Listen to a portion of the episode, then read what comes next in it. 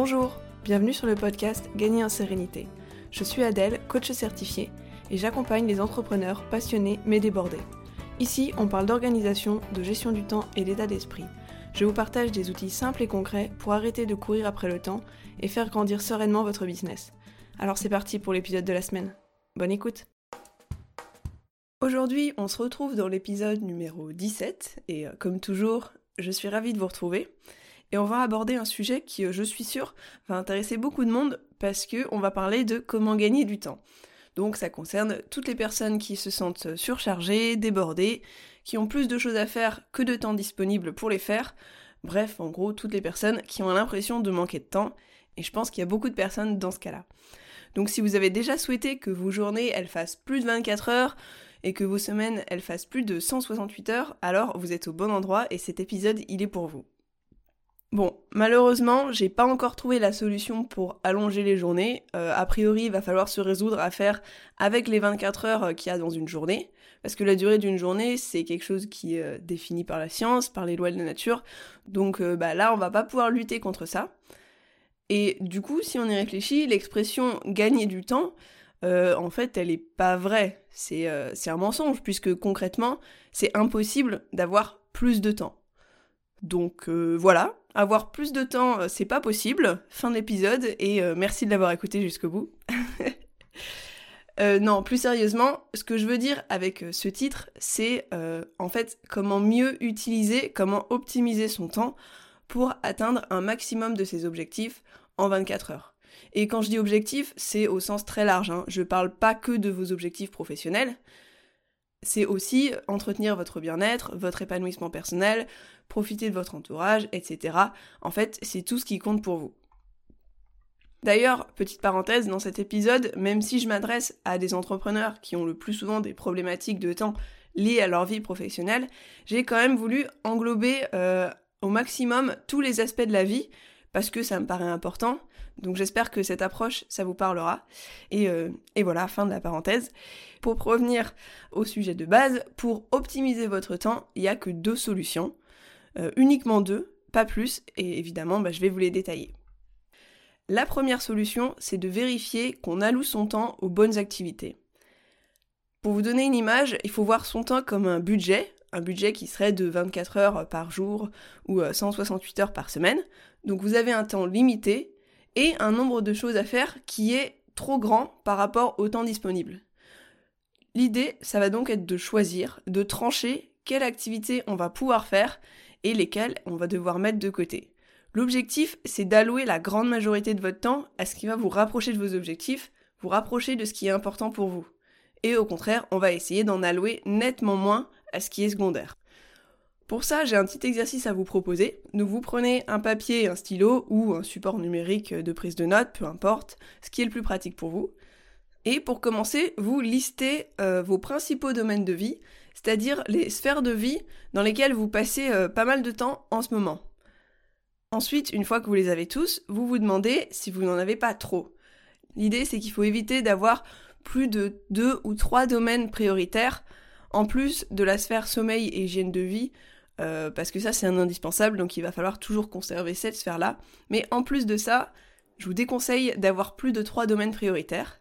Donc si vous en avez trop, eh ben, il va falloir vous demander lesquels vous devez mettre de côté pour l'instant, pour ne garder que ceux qui sont les plus alignés avec ce que vous voulez vraiment en ce moment. Et je sais, hein, c'est pas toujours facile de trancher, on veut toujours tout faire, mais il va falloir décider. Prenez bien le temps de vous demander qu'est-ce qui est important en ce moment. Et j'insiste sur le en ce moment, puisque ça peut changer euh, par la suite. Pour vous illustrer ça avec un exemple, je vais prendre mon exemple. Il y a un an, j'étais salarié, donc mes trois domaines principaux, c'était ma vie professionnelle, le bénévolat et l'épanouissement personnel. Et dans l'épanouissement personnel, je mets euh, le sport, la méditation, le développement personnel, tout ça. Puis j'ai lancé euh, Galini, mon entreprise, en étant toujours salarié en parallèle, et donc là j'ai dû adapter mes domaines de vie. J'ai décidé à ce moment-là de réduire fortement le bénévolat. Je l'ai pas complètement mis de côté, mais euh, c'était devenu un domaine très secondaire. Et donc mes domaines principaux, c'était ma vie professionnelle numéro 1, si on veut, le salariat, la vie professionnelle numéro 2, qui était Galini, et ensuite j'ai gardé mon épanouissement personnel. Plus tard, quand j'ai quitté mon salariat, j'ai pu à nouveau être plus disponible pour mes activités de bénévolat. Et donc actuellement, mes trois domaines principaux sont ma vie professionnelle, qui maintenant n'est plus mon salariat, mais mon entreprise, le bénévolat et l'épanouissement personnel. Ça, c'est ce qui se passe en ce moment, mais ces trois sphères, elles seront amenées à bouger dans le futur en fonction de mes évolutions de vie. Et à chaque fois, par contre, je m'impose de garder un certain niveau d'hygiène de vie et notamment de ne pas réduire mon temps de sommeil, parce que ça, c'est vraiment indispensable si euh, on veut pas foncer dans le mur. Et bien sûr, les autres domaines qui sont pas dans les principaux, ils sont pas complètement à zéro. Mais disons que en ce moment, ils n'ont pas la priorité. Je vous dis pas de couper des parts entières de votre vie, encore que si vous le pouvez et si ça vous pose pas de problème, pourquoi pas après tout. Hein. Mais si vous ne pouvez pas ou vous ne voulez pas, mon conseil c'est de les réduire nettement pour avoir une différence notable entre les domaines prioritaires et ceux qui sont secondaires, mais pas forcément de vous couper entièrement de parties entières de votre vie. Et en vérité, si vous ne faites pas cet exercice volontairement, certains domaines, ils vont se réduire naturellement. Vous l'avez sans doute déjà constaté, puisque de toute façon, vos journées, elles ne peuvent pas faire plus de 24 heures. Même si vous essayez de faire rentrer plus de choses, ça ne passe pas. Mais c'est très différent de, de faire ce choix volontairement et le subir. D'une part parce que vos décisions, elles seront beaucoup plus pertinentes et alignées avec vos objectifs, avec ce que vous voulez vraiment, si vous les prenez consciemment, mais en plus, vous serez nettement plus serein face à ça.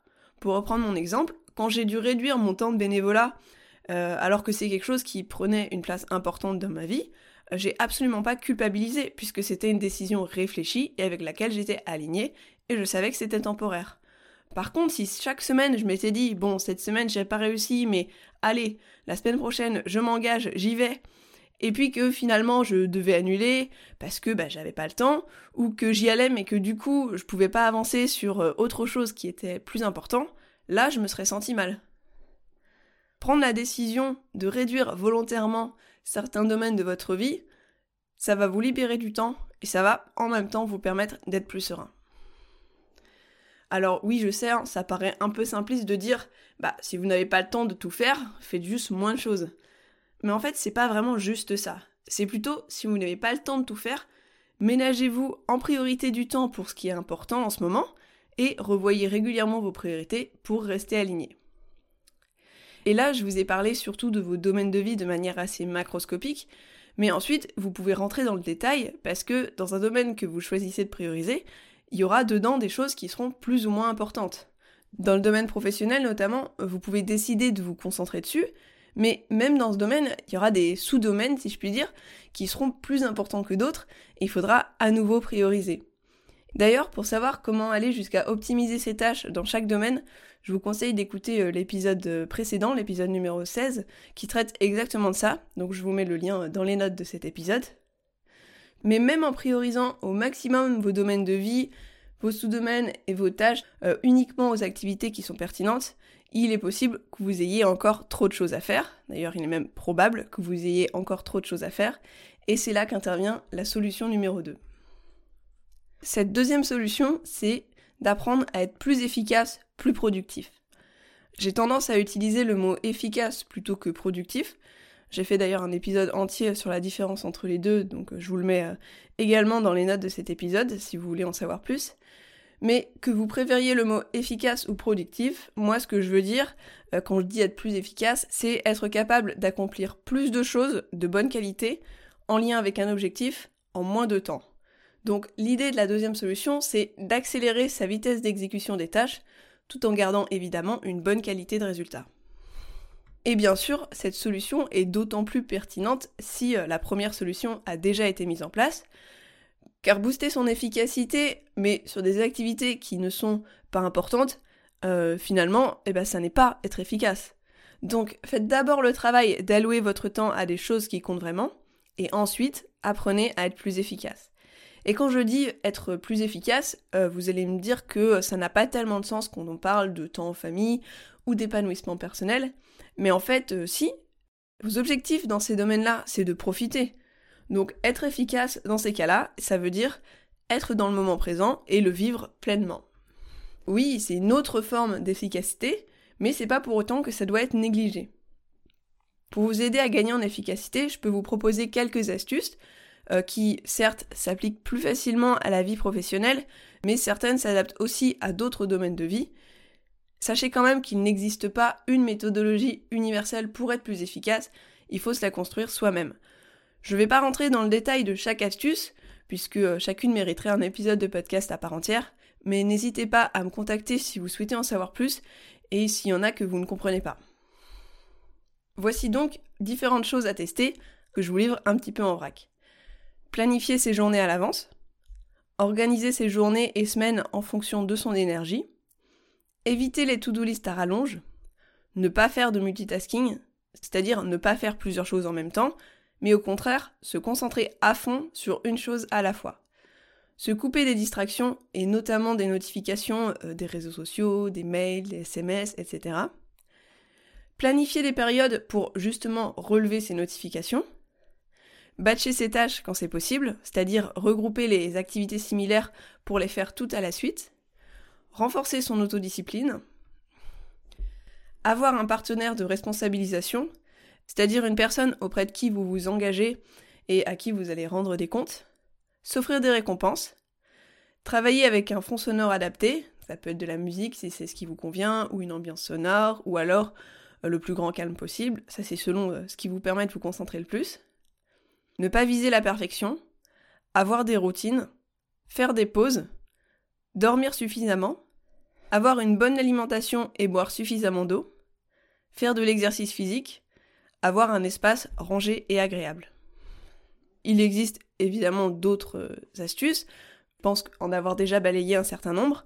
Mais ces astuces que je vous propose, elles sont utiles, mais elles ne vous mèneront nulle part si vous ne menez pas un travail de fond pour, d'une part, apprendre à vous connaître et savoir comment vous fonctionnez, d'autre part, comprendre ce qui vous bloque et vous empêche d'être efficace, et ensuite, prendre le temps de tester et d'analyser des méthodes afin de construire le système qui vous convient à vous. Gagner en efficacité, ou en productivité si vous préférez, c'est pas une question d'astuce et de hack, même si ça peut aider, mais c'est surtout, et j'insiste, un travail au long terme sur vous et sur votre façon de fonctionner. Vous pouvez essayer toutes les méthodes du monde, vous ne parviendrez à être véritablement efficace que quand vous aurez pris le temps d'analyser pour savoir ce qui marche vraiment pour vous. Et on arrive donc à la fin de l'épisode, qui est plutôt court, mais euh, je trouve quand même plein d'informations. Comme je vous l'ai dit en début d'épisode, j'ai donc pas de miracle à vous offrir pour avoir des journées de plus de 24 heures, même si, euh, bon, honnêtement, euh, j'aimerais beaucoup. Le temps, c'est une donnée fixe, on peut pas en ajouter. Par contre, il est possible d'apprendre à optimiser son temps, et pour ça, il n'y a que deux solutions, qui, je vous rappelle, sont s'assurer d'allouer son temps aux bonnes activités, et une fois que c'est fait, devenir plus efficace. Je vous remercie d'avoir écouté cet épisode jusqu'au bout et j'espère qu'il vous a plu. Et je vous rappelle, comme à chaque fin d'épisode, que si vous voulez soutenir ce podcast, la meilleure chose à faire, c'est de, laisser une note ou un commentaire, ou éventuellement de vous abonner si votre plateforme d'écoute le permet. Ça prend vraiment qu'une dizaine de secondes, pas plus. Et non seulement ça permet à d'autres personnes de découvrir ce podcast, donc ça peut les aider, mais euh, aussi, moi, ça me fait très plaisir. J'adore vraiment avoir vos retours et donc euh, ça m'encourage à continuer. Alors, merci beaucoup à ceux qui prendront le temps de le faire. Et en attendant de vous retrouver dans le prochain épisode, je vous souhaite une bonne journée, une bonne soirée ou une bonne nuit. Prenez bien soin de vous et à bientôt